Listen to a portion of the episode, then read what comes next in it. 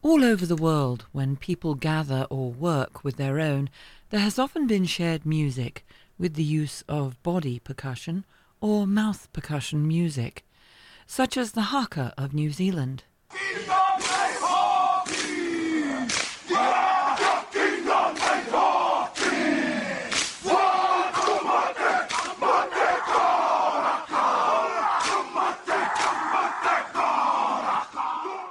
Sometimes we use it when working, not just for the advantages of keeping in time with each other during our physical work, but for the emotional support these shared rhythms often give us, such as in this chain gang from North Carolina.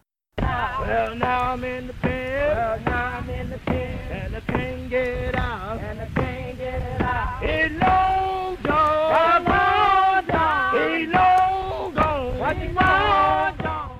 Or these wool walking songs of the Hebrides.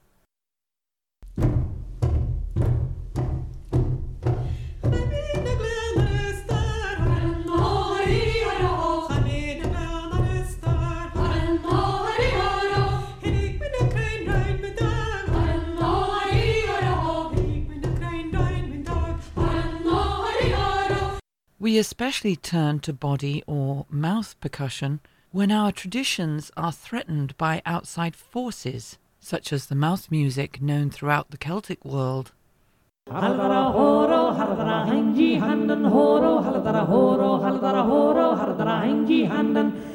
to your shadow when it's good to be living. Dance to your shadow that's the need. Dance to your shadow it's good to be living. Dance to your shadow that's the and the hambone of African American tradition.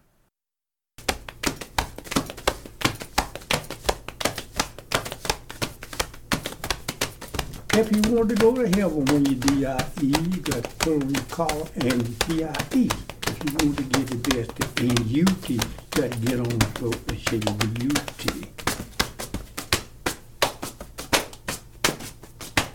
People that sit on the stove on the and right on the throat. Hambo, hambo, ain't you ashamed? Look what you did with a water. Uh-oh. There is something in this body or mouth percussion that seems to instinctively speak to our ancestral selves. Here is modern body percussion, recorded at the WVBU studio in Lewisburg in early 2020.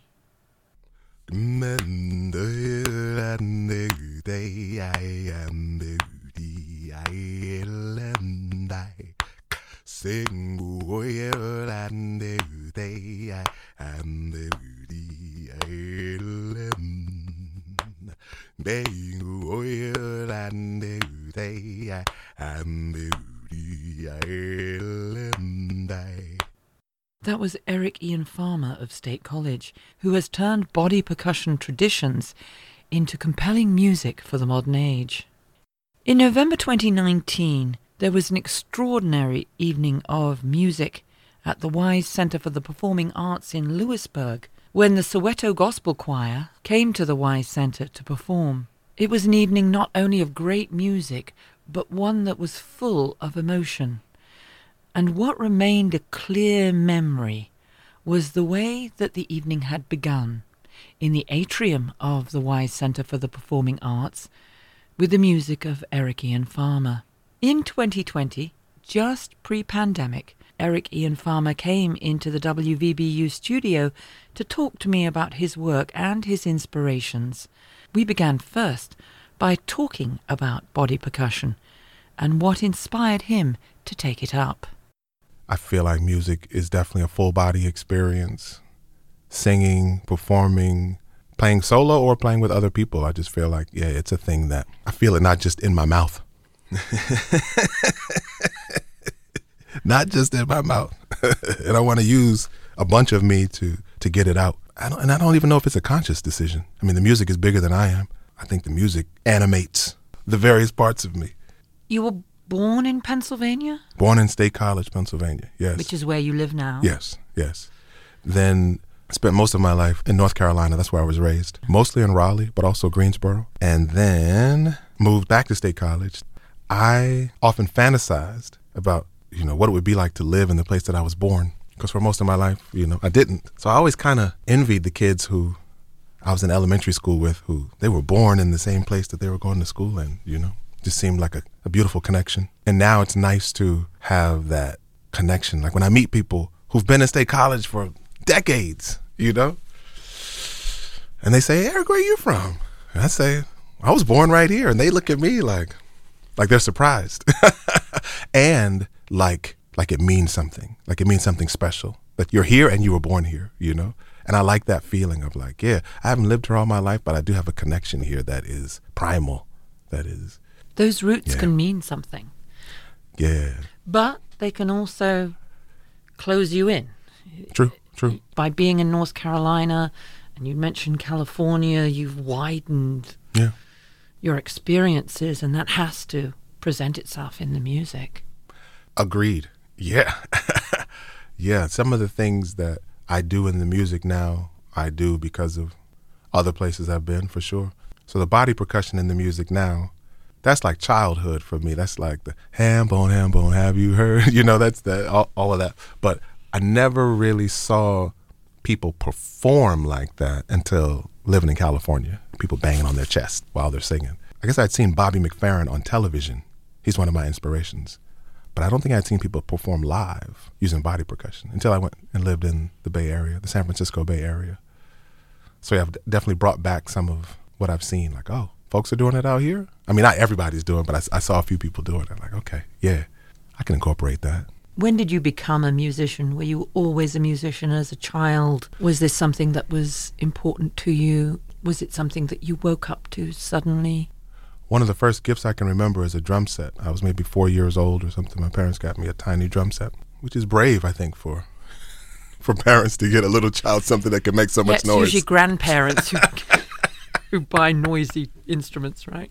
I've always loved to sing since being a little kid. I was in youth choirs, you know, at, at churches, and I remember doing musicals when I was in high school. Did you like musicals? Do you like musicals? That's an interesting question. You know, I, I enjoy being in musicals. Sometimes I enjoy watching them. I, I sang with a couple of friends in high school too, just a little bit. You know, we did our little acapella thing. It was cool. it was nice. Um, but in terms of getting serious about music in the way that I am now, like uh, playing the guitar and and singing as the the lead singer of of an ensemble or a combo or a band, that didn't happen until I was an adult. I learned to play the guitar. Someone gave me my first guitar when I was in California. So I was an adult when I first started messing with it. But even though I got I got gifted a guitar, I didn't play it for many years. But then when I moved to Pennsylvania and sold my other instruments and all I had was the guitar left, we started to get to know each other a little better.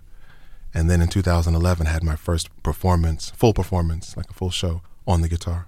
I didn't really know you were supposed to tune the guitar at that time. Like I didn't, I I didn't know very much about it. I just knew I know these chords and I know they work with these words that I sing, and and someone's willing to give me a chance to share this music in, in front of other people. So 2011 is when this particular journey started, where like, okay, you're singing, you're playing the guitar, other people are going to join you. You're going to be out front. You're going to not just carry a bass line, although that's noble work too. You're not going to be just a singer in the chorus, although that's noble work too. You're not going to be just one of the tenors in the glee club. That's noble work too.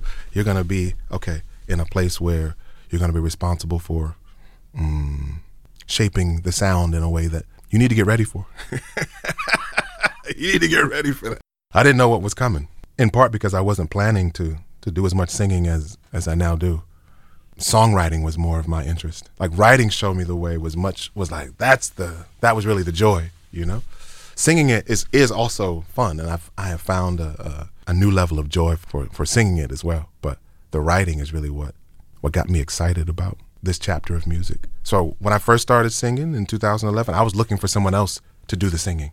Like, I, how about I write and then Fiona, if you're a singer, maybe we could do something together where you get out and sing, and, and maybe I could write some stuff for you to do that. But I couldn't find anybody who would say yes to me writing for them. So I was like, well, I guess I'll sing these songs myself. But you were in choirs as a child, so you knew you had a voice. At least you had a voice as a boy. Yes. You knew you had a voice. Yes, yes, and continued to use it throughout most of my life. But the ways I was using it, I didn't feel like oh, I can get out there in front of a band. I can be in a band and maybe like with the Irrationals, they'd let me step out from being the bass singer. They let me step out and sing "Show Me the Way," and then after that, for the rest of the songs, I'd go back to being the bass singer. You know, so I thought I could do that. But in terms of like, oh no, you're gonna be, you're gonna be the lead on all the songs or most of the songs. They took a mental shift.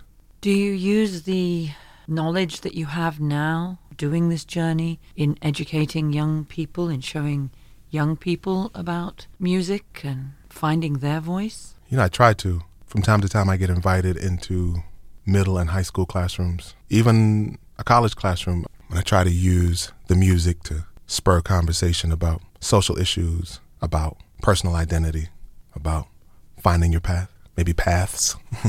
maybe there's not just one path. Yeah, I try my best at that. I hope that the connection is there with, with young folks. Well, your songs are powerful. They're not lovey dovey, lost my girl songs, are they? Most of them are not like that. I hope I have a, a couple of lovey dovey songs. I have to think now. Huh.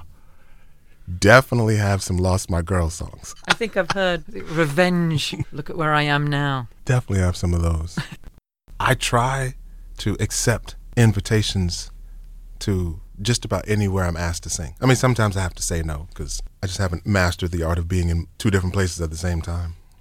But I try to say yes to a lot of the invitations. And sometimes I try to encourage invitations into places, you know, that I think it would be interesting to talk to some people who maybe don't, maybe they're not used to talking to somebody who looks like me, who's got skin color like mine, brown, who comes from the South, you know. What I hope is that the music spurs conversations that can help to bring down some of those assumptions, that can let some more light in on certain perspectives perspectives of ourselves and perspectives about other people. Singer songwriter Eric Ian Farmer. Farmer came into the WVBU studio to talk to me about his work and his inspirations. Many thanks to Eric Ian Farmer.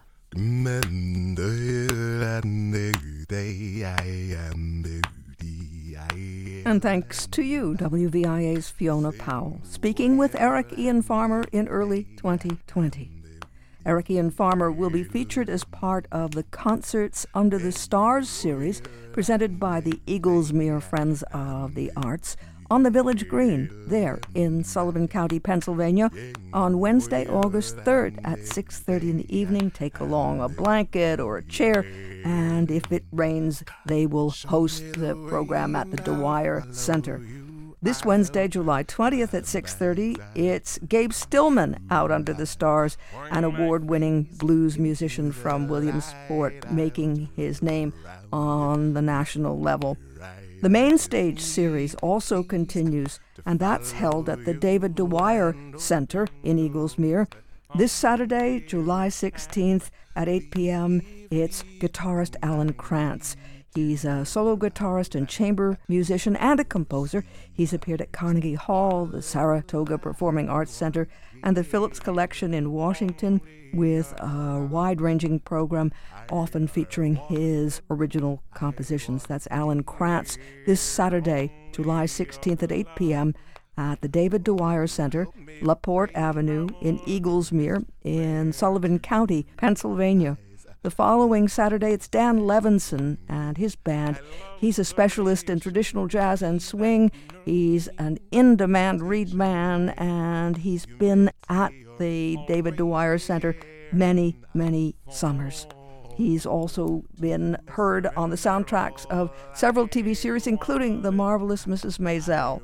The Music in the Mountains series, a classical chamber music program, continues on Friday, July 29th, and on and on. So there are series on the Village Green that goes through till August 10th, and also in the Dewire Center, it's the main stage series through September 3rd. There are arts programs as well, visual arts programs as well. And to find out more about the Eaglesmere Friends of the Arts, you can find them online at emfoa.org, emfoa.org, or on Facebook, Eagles Mere Friends of the Arts. And Mere is M E R E, Eaglesmere Friends of the Arts.